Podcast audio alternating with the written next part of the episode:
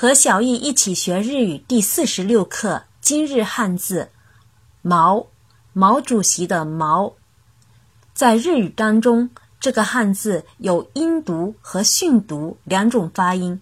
音读的时候读作 “mo”，“mo”，“mo”。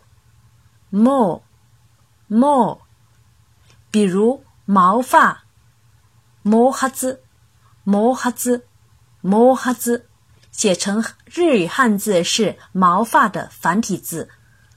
再来看训读的时候，它发 “k k k”。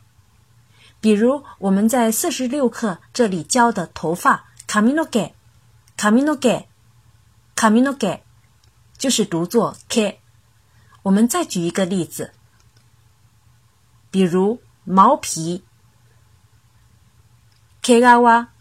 Kiwa kiwa，写成日语的汉字也是毛皮。欢迎关注个人微信公众号“日飘物语”，和小易一起学日语。